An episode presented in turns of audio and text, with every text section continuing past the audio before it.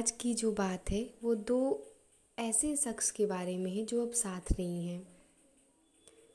सुनिएगा ध्यान से। हम्म। हाँ हाँ अब कहोगे ही कि प्यार है तुमसे क्योंकि तुम्हें पता है कि अब वफा नहीं मुझे तुमसे।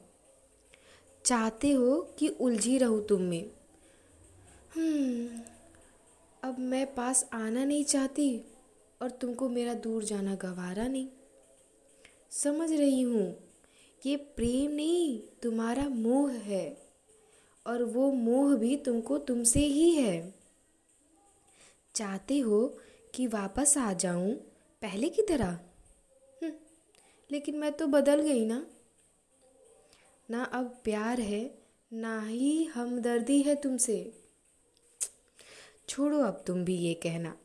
कि मन नहीं लगता तुम्हारे बिना। छोड़ो, अब तुम भी ये कहना कि मन नहीं लगता तुम्हारे बिना।